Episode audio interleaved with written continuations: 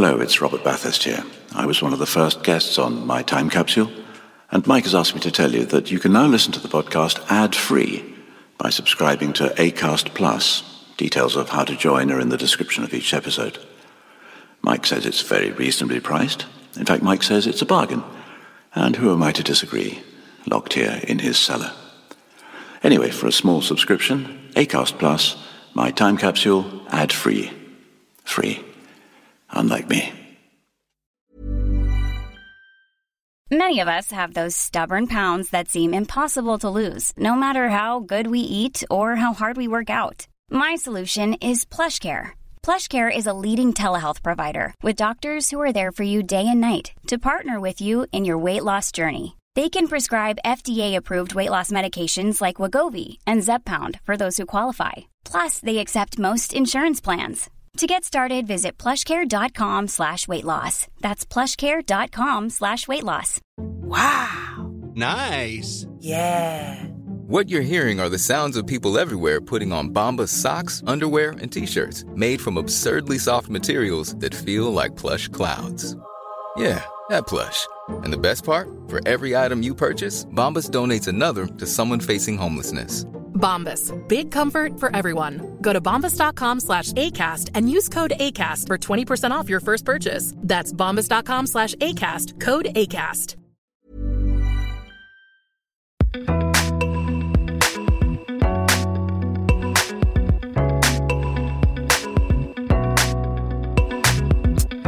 Hello again, and welcome to My Time Capsule.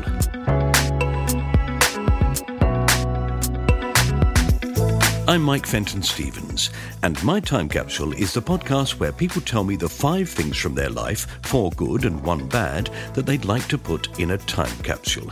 My guest in this episode is the actor Jenny Seagrove, who many people first saw in the great film Local Hero, released, would you believe it, in 1982.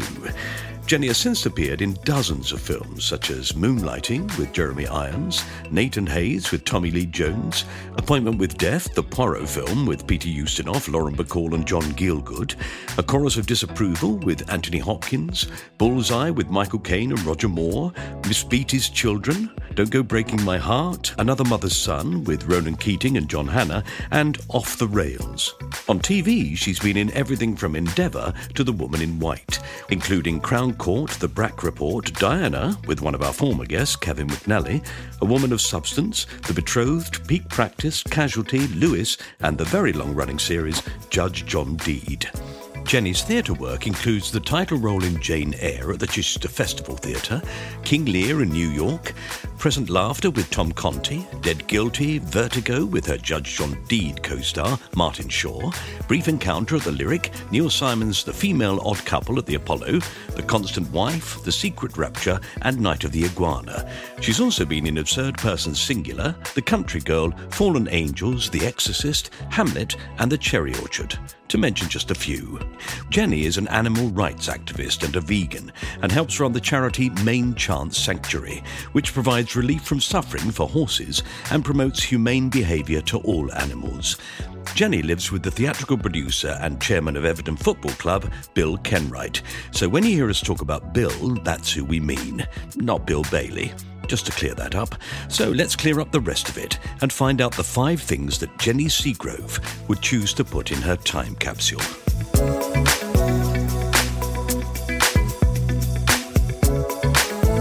Hello, Good morning. how are you? I'm all right. How are you, Mike? I'm great, thank you. Nice to see you.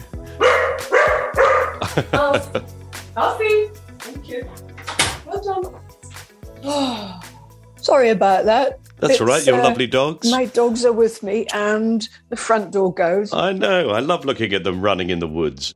They look so contented. They are, bless them. And I, I try, I, I posted it during COVID to sort of give people who couldn't get out to the countryside something nice to look at. And it's become something where people go, I love them. Will you keep doing them? And I'm like, oh, mm, okay. So some mornings it's a real struggle to find something new to photograph or an angle to take and try and keep it positive. Yeah. especially at the moment when everything's a little bit fragile and negative and you don't want to publicly admit that you're struggling a bit No. you know No, it's difficult, isn't it? We all have to do that British thing of keep your chin up, you know. And try keep other people's chins up. Fantastic. So I did tell you about Bill and the importance of him in my life, didn't I? Remind me. Well, when I was a student, my father told me that I was in a privileged position because nobody knew who I was.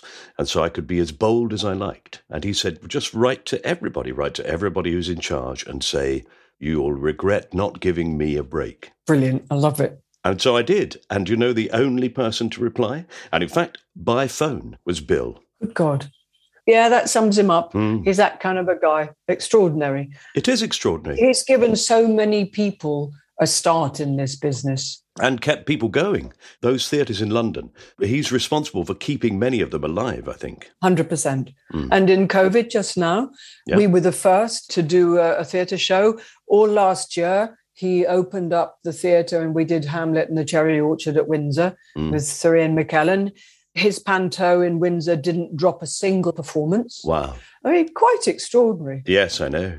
Directors throwing dresses on all over the place. Yeah, absolutely. He's a total and amazing pioneer, stroke leader, stroke all round good guy, Yeah. as well as doing stuff for Everton Football Club. So, I mean, I'm a little biased, Mike, but hey, it's lovely to hear somebody else saying the same thing. No, and then the great thing is that having had that very strange, very early part of my career where he basically gave me a job as a ASM to get a card. Twice I bumped into Bill since then. Once I was walking past the old Vic and he got out of a car and said, Mike, Good God. I know, that must have been 15 years later. He said, Come on, it's the opening night of Present Laughter. Come and have a watch. Again, that's typical of Bill. That he remembered me. I couldn't believe Yeah, it. so typical saying, come on, come and see this show. Mm, Extraordinary man. I'm, I'm so privileged to be able to spend my life with him. lovely. Do send him my fondest love. I absolutely will. I have retained that, well, that love for him right through my career. Good for you. Well done. Mm. Okay, now we're going to talk about you. And we're going to talk. Does he want to go out? It's the florist has arrived. That's all right. Alfie, good boy. No need. Settle down. Settle down. And the trouble is, if I lock them out, then they'll scratch at the door and want to come in. Alf, settle. Alfie, Alf, Alf. Oh, hang on. I'm going to have to let them That's out. all right. But then I'm going to shut the door and they can't come back in. Hold on. All right. Okay. You are not coming back in. I see, CJ. Right. I'm now going to ignore if they claw at the door. oh, God. Right. I'm yours. Right. So we're going to talk about five things that you've chosen from any time in your life that you would like to preserve in a time capsule. That's four things that you cherish and one thing that you'd like to forget. And that's it. It was actually really difficult. Really? Yes, really difficult to choose because there are so many things I want to Mm. keep. I mean, like all the collars of every dog that I've ever had, I wanted to keep, and Uh, you know, all sorts of photographs and things. And so whittling it down was really hard. Um, so I suppose I'd better start with the first thing. Yes, do.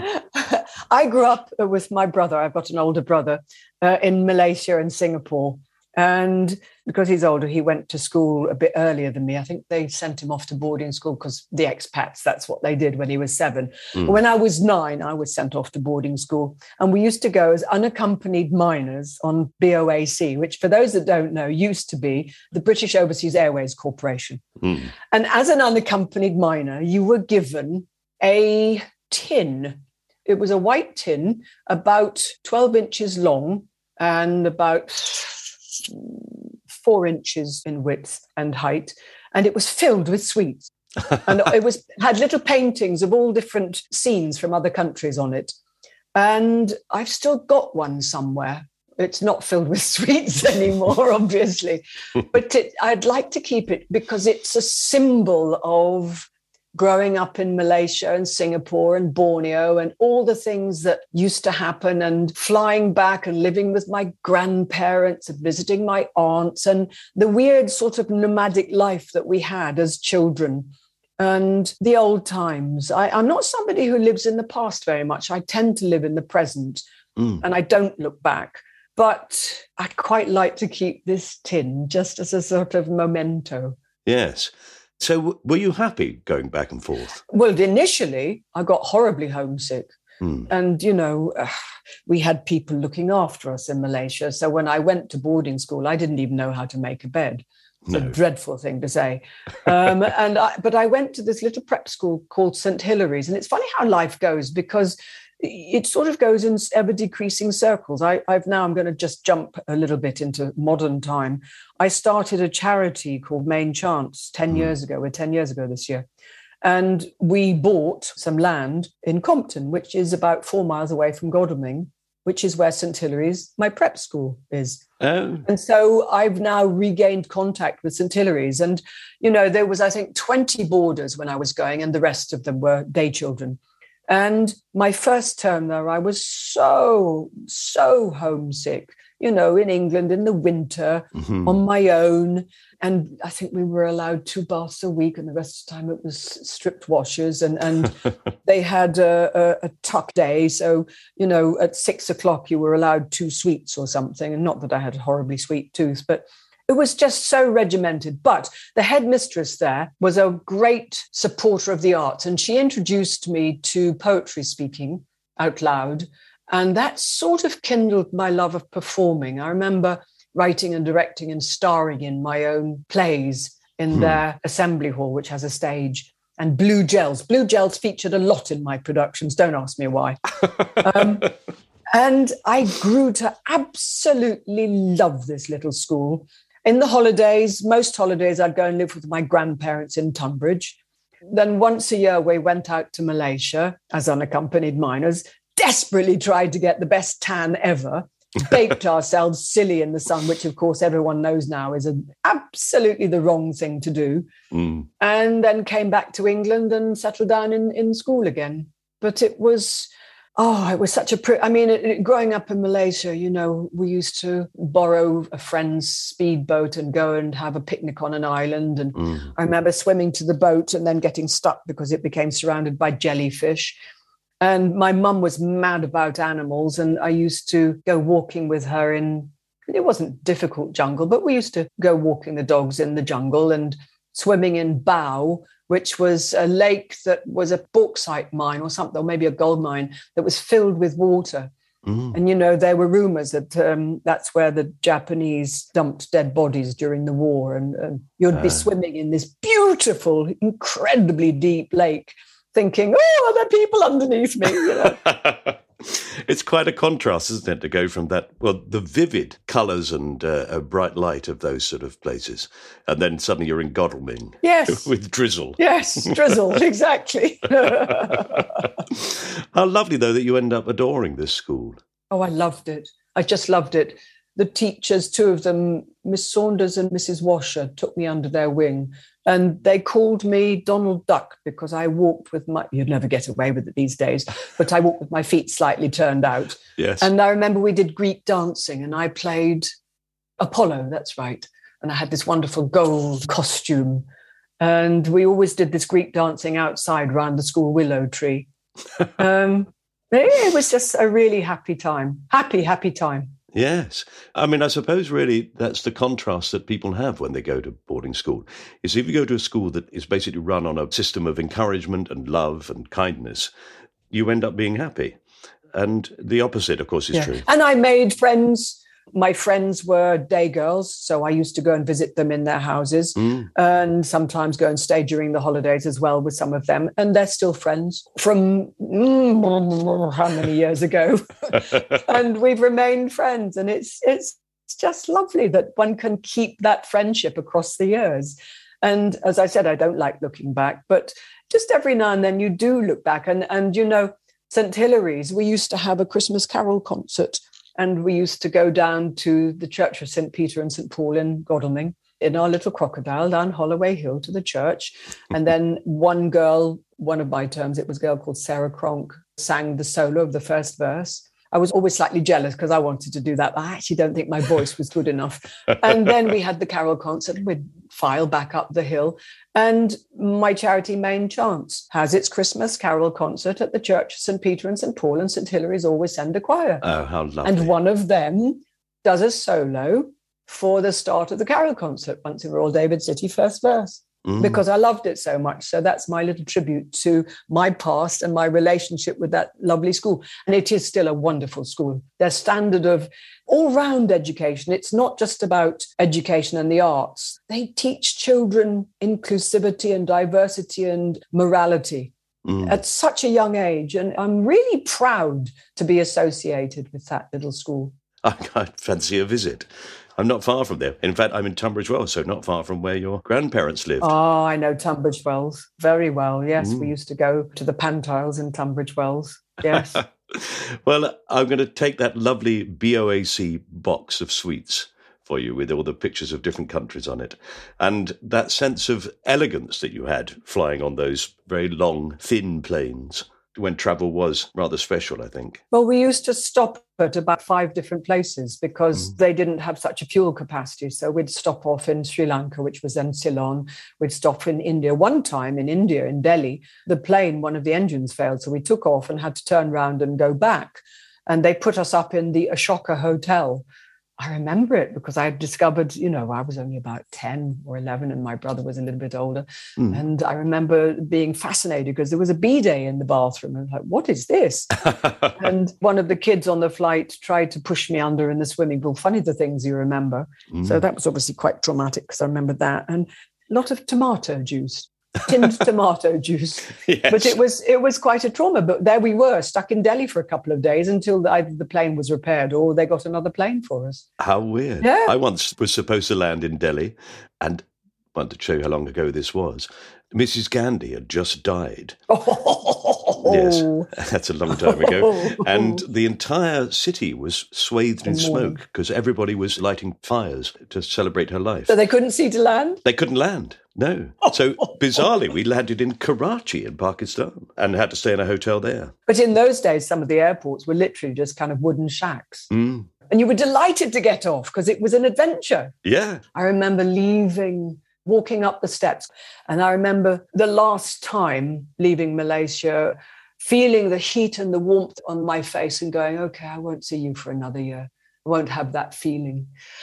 And then stepping into the plane and watching over the however many hours it was, usually I think 17 hours, as my tan faded and my skin became flaky and dry you know, in Kuching, because we lived in Kuching for a bit, I used to go with my father, who was in business there, and meet Dayaks in the local longhouses. And, you know, it was a really privileged, diverse, colourful way to grow up, multicultural.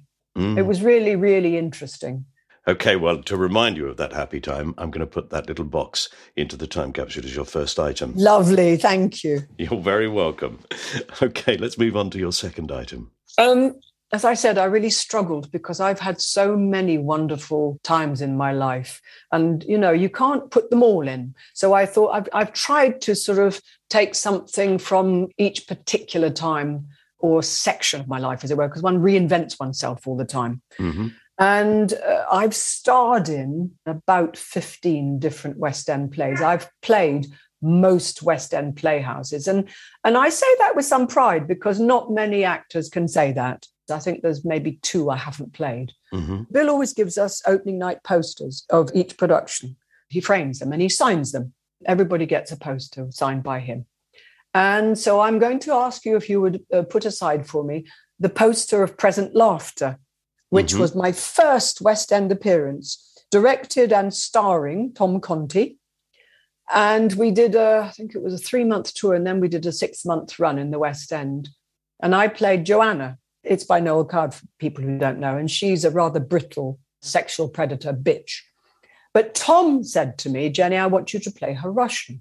So Joanna became Joanna. And instead of darling, I've lost my latchkey, it was darling, darling, Gary, I've lost it, my latchkey. We played around with, you know, Noel Coward's English and made it sort of Russianized. And it released the comedy of this character because she suddenly went from being rather vicious and brittle to mischievous. Yes. And it released the humor. And it was, oh, I had such fun. Oh, I had such fun. and there was one time, I mean, it's a terrible story to tell, but Judy Loe and I and Tom were on stage. Tom was sitting on the sofa downstage, and Judy, who played Tom's wife, and I, the mistress, I had two lines to her, very similar. And this was in the West End. And I had a momentary, and it hardly ever happens to me, a momentary lapse of concentration. And I said the second line to her, and she answered it. Ah. And then I thought, oh, oh, I don't know where to go now because I've missed the line out. And I looked at her and she looked at me. And there was a small pause. And I, I thought, I'll ask Tom, he'll know what to say. So I was, got it, got it, darling. What do you think? Well, Tom was no help at all. He said, I don't know. I haven't been listening. Well, at this point, I'm starting to heave with laughter. None of us know now because we're now completely lost. We have no idea who's the next line and what to say because we've just gone. Judy is heaving with laughter.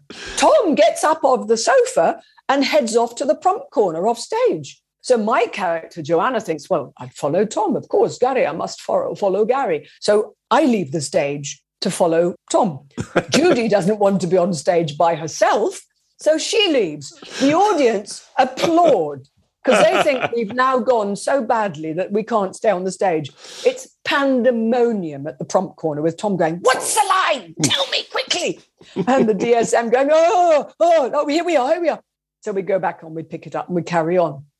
So the next night, we get to this bit and I say my line flawlessly. And then Judy says her line, and there's a pause because Tom has the next line and he wants us to think he's dry. oh, no. Devilish. and then we carry on. But it was, a, I, I mean, what I found from that is if you corpse or dry with aplomb, the audience doesn't care. It's only when you look anxious about it and they they then go, oh, this is a bit difficult. Oh, this is Mm. embarrassing. And then they get all worried. But if you actually do it with style and aplomb, Admit that the thing is live. It's live. they love it. I've only ever seen Tom Conti live in Whose Life Is It Anyway? Oh, he was Uh, brilliant in She that. was absolutely brilliant in. He must have been a marvellous Gary Essendine. Well, he is impossible to make laugh because when you're on a long run, you do do things to just keep yourself occupied. I mean, apart from just refocusing every day, because I'm a great believer in being in the moment and playing it and being alive to anything new that comes at you, because that way you stay fresh. Mm. You do also need a little this, that, and the other to just add some level of danger. And I thought, right, I'm going to make Tom corpse. So I decided to get some brown contact lenses made. Now I've got blue eyes, so brown lenses are quite startling, and you you know you notice them. So I got them made, and I put them in, and I thought, right, I'm going to enter with my brown contact lenses, and he's bound to just not know what to do, and and either corpse or or dry. Yes. So I walk on stage. He doesn't flinch. He does not flinch, and within two minutes he says, "Darling, what lovely eyes you have." and of course I go. yes, of course. So I've shot myself in the foot completely. it is nearly always the case that when you plan to make someone laugh, you make yourself. Oh, it's a disaster. It's you always do thing. because you're so excited about it. yes, I know. And there's this whole bubble of anticipation going on underneath your character, which actually for Joanna was perfect because she's so mischievous, but it completely backfired on me. Do you know, I love that idea of becoming Russian because it's a difficult part, Joanna, because as you say, it can come across as just being bitchy Yes. and just being hard and, and unpleasant. But in fact, with that foreign accent, quite often, if people are speaking English as a foreign language, they will inadvertently say things in a very abrupt way. Absolutely. Yeah, so it works fantastically well. I thought it was genius. And it certainly worked for me playing her because I mined so much comedy out of that character. In fact, funnily enough, I love playing characters with different accents. And I've just recently played Gertrude to Ian McKellen's Hamlet. Mm. And I played Gertrude with a German accent. Everybody else was their own accents, English accents or Welsh or whatever, pretty much standard English. And I decided that she was an outsider because, you know, in the old days, uh, royalty did bring in people from neighboring countries. You know, our British royal family brought in all sorts of Germans. Yes. So I played her with a slight German accent. And funny enough, I studied the Queen of Sweden, who was German. It wasn't a hard German accent, it was a soft one because my Gertrude had lived in Denmark since she was about 15, Mm. but she'd never lost her accent, but it had softened. Well, I got, I love your Danish accent. Why are you playing her with a foreign accent when everybody else is not? Nobody understood. I think one critic understood, and all the rest were like, What is she doing? Well, for me, it's so clear she's an outsider. Mm. in a country where things are really quite unstable and it makes her more vulnerable. Mm. And it makes her relationship with Claudius much more interesting if she's not come through the Danish royal family. And those scenes with her son would be quite touching, I think, done that way. Well, they were because, you know, if you say Hamlet with a slight German accent, it sounds slightly authoritarian. hmm And you sort of imagine Hamlet as a little boy with this Teutonic upbringing, because I think royal families in those days didn't have a huge amount of the cuddly, touchy feely stuff that we have these days. No. Ian loved it. He Mm. loved the fact that he had a, a German mother. He's the first person I saw play Shakespeare professionally. Ian. Yes, I saw him at Stratford Yeah. doing Romeo, long, long time ago. Oh, Hmm. yes. Well, he's still an inspiration. Oh, without a doubt, he's an extraordinary man. To watch him working, the way he works, his curiosity, his energy, his love. I mean, we had a company, the Sean Mathias company at Windsor, and we played Hamlet and the Cherry Orchard, and it was age blind, gender blind, color blind. And it was incredibly exciting. I think we are the were the only company in England. I don't think there is another company that was doing what we did. Mm. And I was very, very proud of that. I'm not surprised. Well, I love present laughter more than I like private lives, even. Mm. So I think that poster would be a fabulous thing to have, particularly as it's from Bill. So let's put that into the time capsule as your second item. Thank you very much. Lovely. Right, I hope you're having fun. We're going to take a short intermission here so that the podcast provider that you're listening on can, hopefully for us, fill the silence with ads. Thanks for bearing with us. We'll be back in a moment. Ryan Reynolds here from Mint Mobile. With the price of just about everything going up during inflation, we thought we'd bring our prices down. So to help us, we brought in a reverse auctioneer, which is apparently a thing. Mint Mobile unlimited premium wireless. Ready to get 30, 30, bit to get 30, bit to get 20, 20, 20, bit to get 20, 20, bit to get 15, 15, 15, 15 just 15 bucks a month. So, Give it a try at mintmobile.com slash switch. $45 upfront for three months plus taxes and fees. Promo for new customers for limited time. Unlimited more than 40 gigabytes per month. Slows. Full terms at mintmobile.com. Quality sleep is essential. That's why the Sleep Number Smart Bed is designed for your ever evolving sleep needs. Need a bed that's firmer or softer on either side? Helps you sleep at a comfortable temperature? Sleep Number Smart Beds let you individualize your comfort so you sleep better together. JD Power ranks Sleep Number number 1 in customer satisfaction with mattresses purchased in-store. And now, save 50% on the Sleep Number limited edition Smart Bed for a limited time. For JD Power 2023 award information, visit jdpower.com/awards. Only at a Sleep Number store or sleepnumber.com. Ever catch yourself eating the same flavorless dinner three days in a row? Dreaming of something better? Well, HelloFresh is your guilt-free dream come true, baby. It's me, Keke Palmer. Let's wake up those taste buds with hot, juicy pecan-crusted chicken or garlic butter shrimp scampi. Mm. Hello Fresh. Stop dreaming of all the delicious possibilities and dig in at HelloFresh.com. Let's get this dinner party started.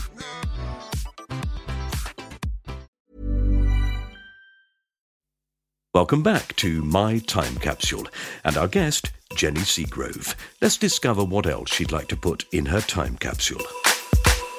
So my third, I can't not take a photo. I've got a double negative anyway. I have to take a photo. and of course, you have to go through all the photos. So then you want to think of something that just fills you up with love, that warm, almost painful feeling you get in your chest. And it's got to be of my beloved Bill with my current two dogs, Georgie and Alfie. Georgie is a rather mad Springer Spaniel, and Alfie, they're both rescued. He's a Heinz 57. the joy, all of my dogs have brought me joy, and each period of time when I've had a dog has its own story and its own love affair.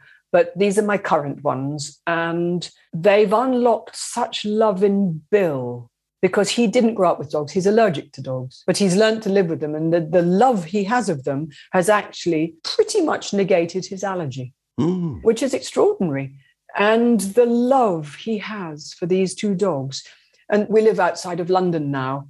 And he goes into London every day to the office and he drives back. The dogs probably sense him coming up the road. They certainly hear the car coming onto the gravel in the drive Mm. and they rush to him and jump up and down and shriek at him. And he says it's the best part of his day just coming home. And those dogs give me such joy. I mean, I'm not actually an urban person. I've lived in London for most of my life. As you know, I grew up in Malaysia. And then I trained at the Bristol Vic Theatre School, which was amazing. And then I came to London because that's what you had to do as a young actor. And then I got into a relationship and eventually married and bought a cottage in Suffolk and then bought my dream house in Suffolk. And then unfortunately, I got divorced. And so I gave my husband, my ex husband, the cottage and we sold the big house to pay the legal fees. Yes. um, then I moved back to London. But just recently, the year before lockdown, we were having our London house refurb. This all sounds frightfully posh. And um, God, I should be so lucky. I am lucky. Um, it's Bill, he's worked so hard. And I said, Well, we'll just have to move out for a bit. And he said, No, well, we'll rent somewhere. So we rented a house 45 minutes out of London. It had to be on the M40 because of Everton, because he needed to be able to access the M40 to go to the football games. Mhm. So we found the place we're in now off the M40 somewhere. Yes. And I loved it so much. I went back to London and I really, really struggled. And I said, Gosh, do you think they'd sell the house? And he said, I don't know. But he rang them up without me knowing. And he said, Do you want to sell? And they thought about it and they said, Yes. Oh, great. And in lockdown in 2020, we moved to this beautiful place where I have access to woods and fields and a huge garden. And I open the doors and the dogs rush into it. And there are owls and foxes and the sound of woodpeckers and red kite. It's just been joyous and it saved us through lockdown because, you know, it was awful watching Bill, who'd been to work every day of his life, watch his entire business crumbling in front of him. And bless him, you know, we created an office space for him and he put most of his staff on furlough and kept a skeleton staff and kept plotting how to get theatres going again and did and then had to put them back into cotton wool and then opened up again and then mm-hmm. had to put them back into cotton wool. We had so many stops and starts. And then I think he was the first at Windsor. I think we were the first live show when mm. lockdown eased. And this place, this house we're in now, I think saved both of our sanities. Mm. And I get huge solace from nature. I always have. And I find it very, very important to how I live. At the moment, we're destroying nature as fast as we can. Mm. And I can't dwell on it because I get too upset, but it is a, a source of huge sadness. Um, I was, I am a trustee of the Born Free Foundation. Mhm. And I remember a trustees meeting years ago when one of the other trustees rushed in in great high dudgeon and said, I've just learnt something. And he explained that one of his daughters was a Hebrew scholar. And there's a word, something like ratak, which essentially the essence of it means stewardship of the earth, which means we have a responsibility Mm. to look after. This was translated later and turned into dominion over. Right. It's for us rather than our responsibility. Correct, yeah. Yes. And I, I suddenly understood the problem I'd had because I do believe we have a duty to be stewards. Mhm. We do not have the right of dominion over. And I feel that really strongly. And it's a sort of guiding passion of mine for my charity, Main Chance, hmm. where we have 38 rescued horses. And I try, as with all the animals in my life, to treat them as sentient equals, Yes. as partners in life, rather than as just things that I can do what I want to. And I do unto them as I think, were I an animal, I would want done, as it were. Yes. Nature is our great teacher. D.H. Lawrence wrote lots of poems referring to nature and the godly geranium poem, where, you know, imagine that God ever created that beautiful flower. And you hmm. do sometimes, you look at a flower and you go, who thought of this? and when you look into nature and you actually discover the miracles, the beauty of how it works. I mean, trees, they have all these mycelium, I think that's what they're called, underneath the ground. Mm. And they're all talking to each other. Amazing. And, you know, they're telling each other, hey, watch it, mate. There's somebody with a chainsaw six miles away. Yeah. It is extraordinary. And, and I remember going on safari in South Africa. And learning about how trees there warn other trees that, that, that there are giraffes coming. Ah. They shut their leaves off and then put out, I think it's a scent, and other trees then shut their leaves off. Amazing. They've got to, I mean, I've probably got my facts wrong, but I do know. we that- don't care about facts on this podcast. Oh, do we not? No, no. We like. I think this. That's good enough for me. Well, nature is so miraculous. And, you know, it's scientific, it's mathematical, it's beyond what we can even begin to imagine in its communication. I do firmly believe that we are all connected by a web of life and that it's like tuning into another radio station. And if you tune in, I've had moments of deep connection with horses, with other people, with dogs, where I'm like, gosh, where did that come from? Hmm. Really profound experiences. And you can't, you can't make those up. That wonderful American Indian chief who says, whatever we do unto the web, we do to ourselves. We are all part of it. Mm. And I feel it so strongly. And if you understand that we are all connected, you have to live with empathy. Quite.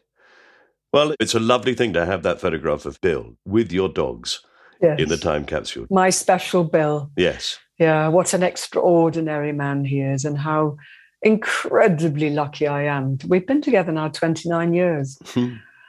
Oh, I can't believe it feels like yesterday, but you say that as you get older. Don't you just? oh, well, nobody young listening to this will believe that. Never mind. That goes into the time capsule for you. Thank you. So we move on to item number four. Yes, well, um, I started 10 years ago a charity called Main Chance Sanctuary, and it happened out of an accident in that I'd been helping a woman I knew who unfortunately collected animals. And she was one of those people that it sort of becomes a mental illness and you can't say no. And she got more animals than she could look after or afford. Mm. But she rang me, she said, Jenny, haven't fed the horses for three days. They're kicking the stables. What do I do? Oh, Lord. And I thought, well, I can't keep giving you money because this will just go on and on. So I said, don't worry, I'll take responsibility. We'll form a charity. We'll do this properly. Mm. So I did. I pushed through. Uh, we called it Main Chance. And I rang all my friends and I said, Can you give me some money? I put my own in. And I found 40 something acres outside Guildford because a friend of a friend said, Yeah, you can go there rent free, but next year I'm selling it. And then 2012, because this all started in the end of 2011, the sale fell through of this land. And he said, Do you want to buy it? And I laughed because I haven't got that kind of money. Hmm. But I persuaded two other people I know to put in some money, and I sold a flat and put it in. And we put the money together into an LLP and we bought the land and we let Main Chance be there for a peppercorn. And I rehomed half the horses and all the other animals to another sanctuary. I was left with 20 horses. And I kind of thought, oh, okay, what do I do now? I'm a working actress and I now run a sanctuary, it would seem. and I'd always known the power of horses with people. And we started taking a couple of our little Shetland ponies to the local hospice. And I saw the profound effect it had on these terminally ill children. So I thought, right, I'm going to actually create something here where horses aren't ridden, they aren't jumped, they aren't used for horse meat, they are, as it were, healers. And so I decided not to be the usual place where the horses come in, and rehabilitate and then rehomed. I said, no, we're going to keep all the horses we have here, and they are not going to be field ornaments. We're going to rehabilitate them, and we're going to bring in old people, sick children, children with mental health issues, and they're going to spend time with the horses in this caring, empathetic, loving atmosphere of trust. And it's going to change their lives because the horses will help them, and it has. Mm. And I created something called Chance to Be, which is a mindfulness based course where we essentially, well, the horses teach young children with either huge anxiety or, or emotional regulation or eating disorders or self harming. And they come for 12 weeks in groups of nine. And they basically learn mindfulness because if you want to be with the horse successfully, certainly with our horses anyway, who haven't shut down because they're allowed to express themselves, you have to be calm. And if you've got high energy with your mind busy turning over with anxiety or anger or any of those issues, the horse will just walk away. Mm. So the children can see that from the horse's behavior. And because they want to be with the horses, they start to want to learn the breathing exercises and the mindfulness tools that we give them. Mm. And they're only very, very short little meditations. And we've really turned some young people's lives around. So I come on to this because one of our wonderful supporters decided she was going to, she was so inspired by the work we do, she was going to create a book because she also um, supports Born Free, of which I'm a trustee, Mm. and um, Animals Asia, who rescue bears from bile pits. And she wanted to create a book which was, it's called A Legacy of Love. And it's a hardback coffee table book filled with articles from myself and Jill Robinson and Gary Hodges, who does wildlife drawings, and Martin Shaw, who's done a piece about being vegetarian, and Virginia McKenna's done the preface. And it's basically a love story to nature, to animals, to birds, and a lot of charities and the work they do. Mm. And she's put together this book filled with these inspirational chapters and beautiful photographs and drawings and all sorts of things. So I want a copy of Legacy of Love to come into the time capsule because it reminds me of the Born Free Foundation and all my work there and going down to Shamwari down in South Africa and seeing some lions that we rescued walk onto the grass in the place where mm. they should have been. And it reminds me of main chance and all the stuff I do with the horses. It reminds me of how the natural world should be. So I, I think this time capsule would has to have a copy of, of Legacy of Love. Yes, I agree. My brother runs a farm which he started as a charity for people with mental problems and social problems in Suffolk. It's called Pathway Care Farm. I'll have a look. The same thing, found a piece of scrap land. And he's turned it into this extraordinary thing. And people that go there, they look after the animals, they grow vegetables, they Yeah. do a bit of digging. Yeah, it's wonderful. It is wonderful. Not every child can cope with mainstream education. No. It's not right for a lot of them. In fact, we've joined up with the AQA Unit Awards. It's a national scheme, and we've written about 150 awards from very, very basic how to head collar a horse to right up to quite complicated how to deal with a horse with colic.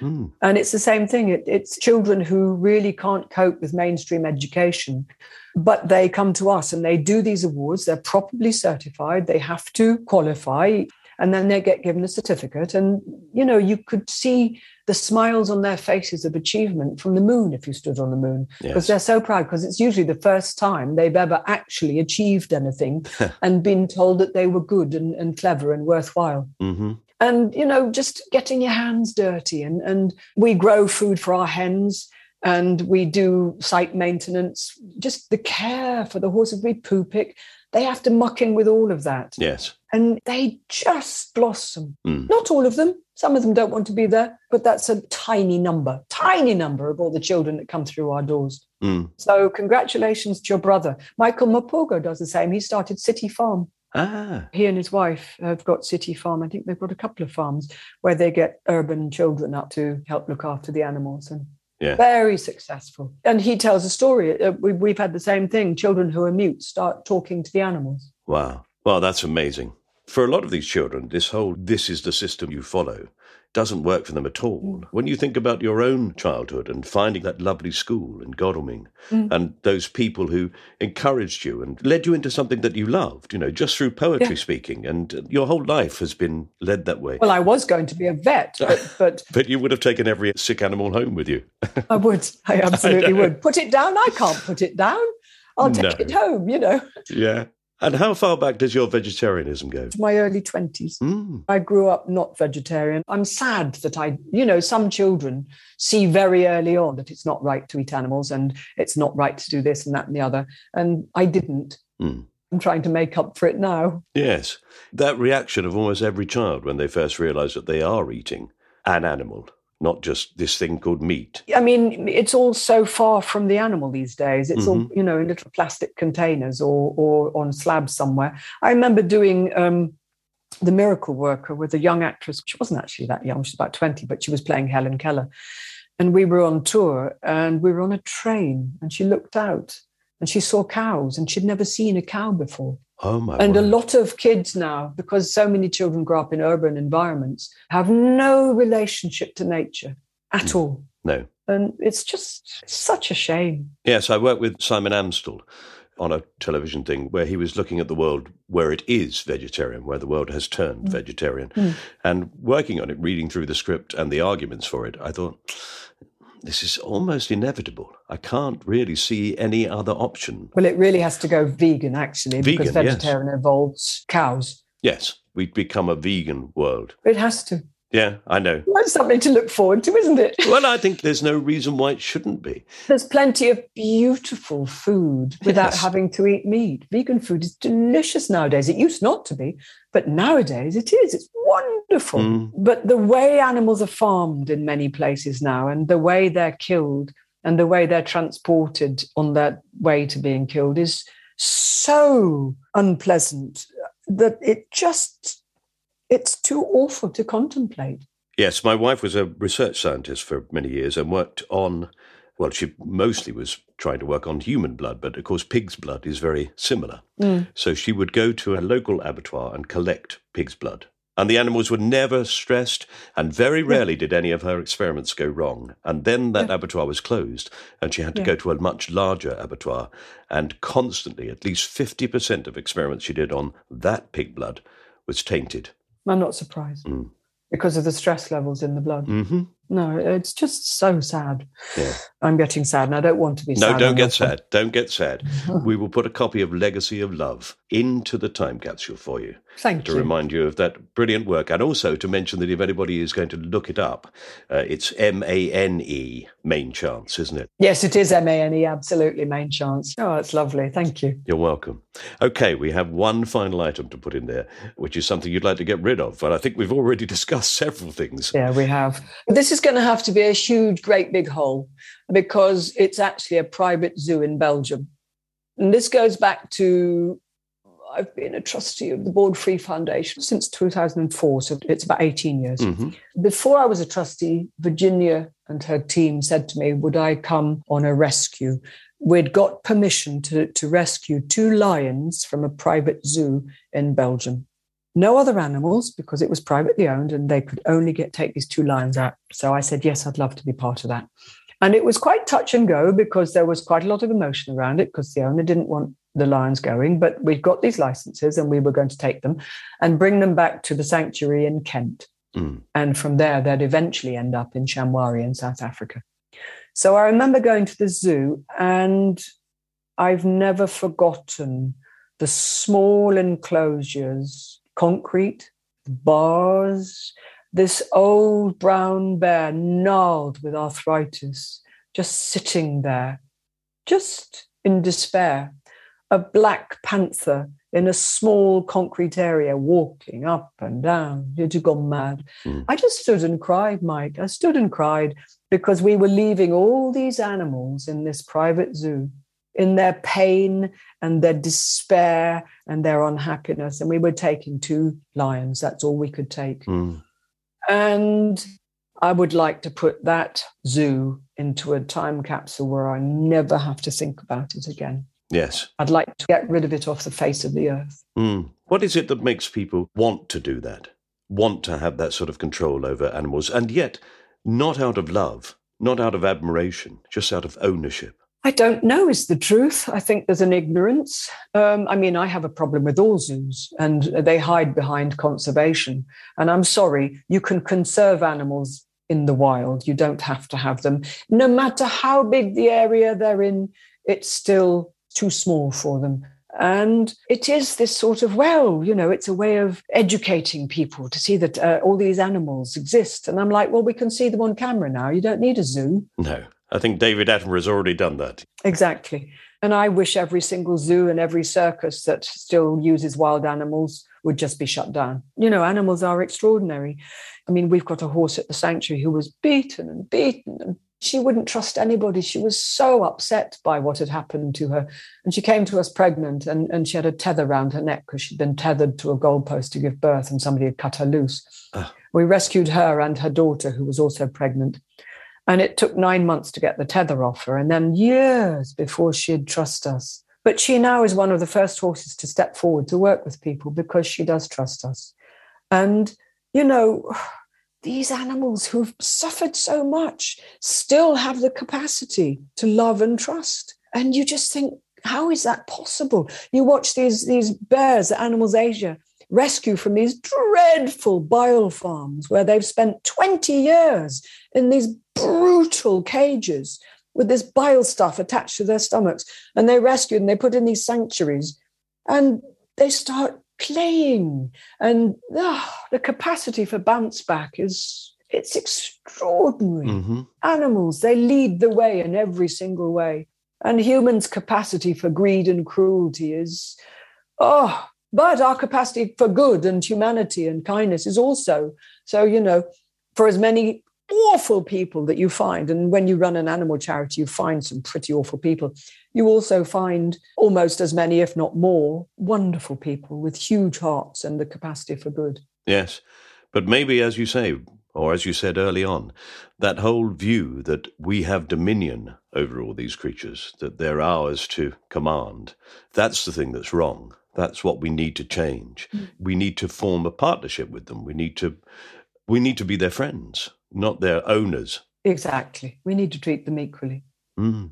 I've not this is shameful really, but I don't know anything about the bears in the pits with bile pits. I don't know anything about that. Oh, it's hideous. The Chinese and the Vietnamese and, and, and some of the Asian countries believe that bear bile is medicinally terribly uh, important for all sorts of things. Good Lord. And so the bears are captured as cubs and farmed. The bear bile is farmed, and they're literally spend their lives unable to move properly in these cages. Oh, God. Where they go mad. And they've got this thing inserted into their bile ducts, and the bile is farmed every day from them. Animals Asia has these sanctuaries now where they negotiate and uh, maybe a farm shuts down and they take the bears to the sanctuary and the bears live out the rest of their lives in happiness and joy. Mm. But the actual bear bile farms still exist. It's really horrible. Mm.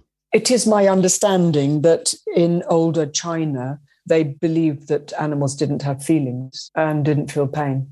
So you could do what you want. Yep. Whereas anyone who spends any time with an animal knows they have pain, they have emotions, they think, they feel, they have social lives. Mm-hmm. If you watch animals together, they have intensely complex social lives. And to do these kind of things to animals is just so barbarically cruel.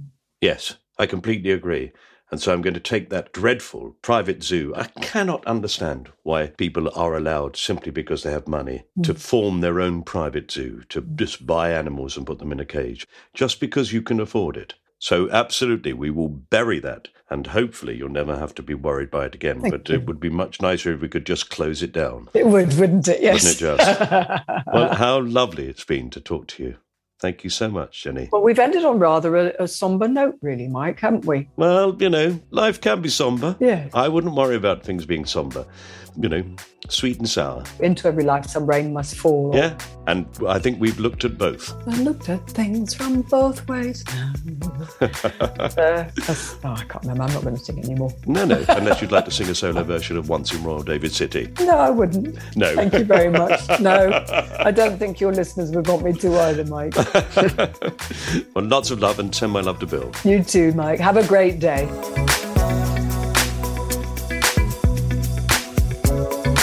You have been listening to My Time Capsule with me, Mike Fenton Stevens, and my guest, Jenny Seagrove.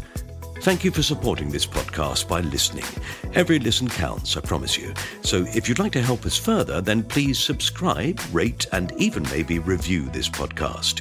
You can follow us on Twitter, Instagram, and Facebook to see what we're up to, and you can download or stream the theme tune on Spotify if you fancy a bit of a rave. It was written by Pass the Peas Music, so they'll be very grateful for the 0.001p it'll earn them, or something life changing like that. This was a cast off production for Acast. Our producer was John Fenton Stevens. Now, please do take the time to look at the information alongside this episode, especially the link to Jenny's charity, Main Chance. And I hope you stay with us for the next episode, out soon. Or you can go back in time and hear some of the many episodes we've already released. And do keep a lookout for this podcast near you in the near future. Yes, that's right. Like a lot of podcasts, we are considering performing live. Good idea, do you think? I did a little tryout at a local theatre last week, and uh, it was interesting. Uh, the theatre was packed. Not that there were many people there. When I say packed, I mean more in the mass suicide sense of the word. Bye.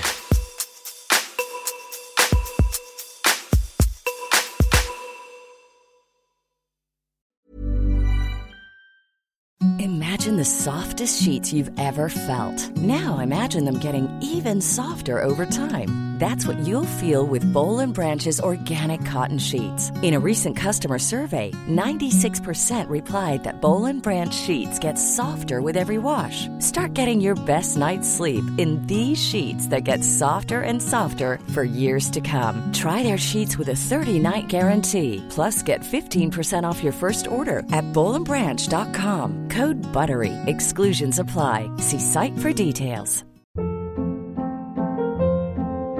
Hold up. What was that? Boring. No flavor. That was as bad as those leftovers you ate all week. Keke Palmer here, and it's time to say hello to something fresh and guilt-free. Hello Fresh. Jazz up dinner with pecan-crusted chicken or garlic butter shrimp scampi. Now that's music to my mouth. Hello Fresh. Let's get this dinner party started. Discover all the delicious possibilities at hellofresh.com.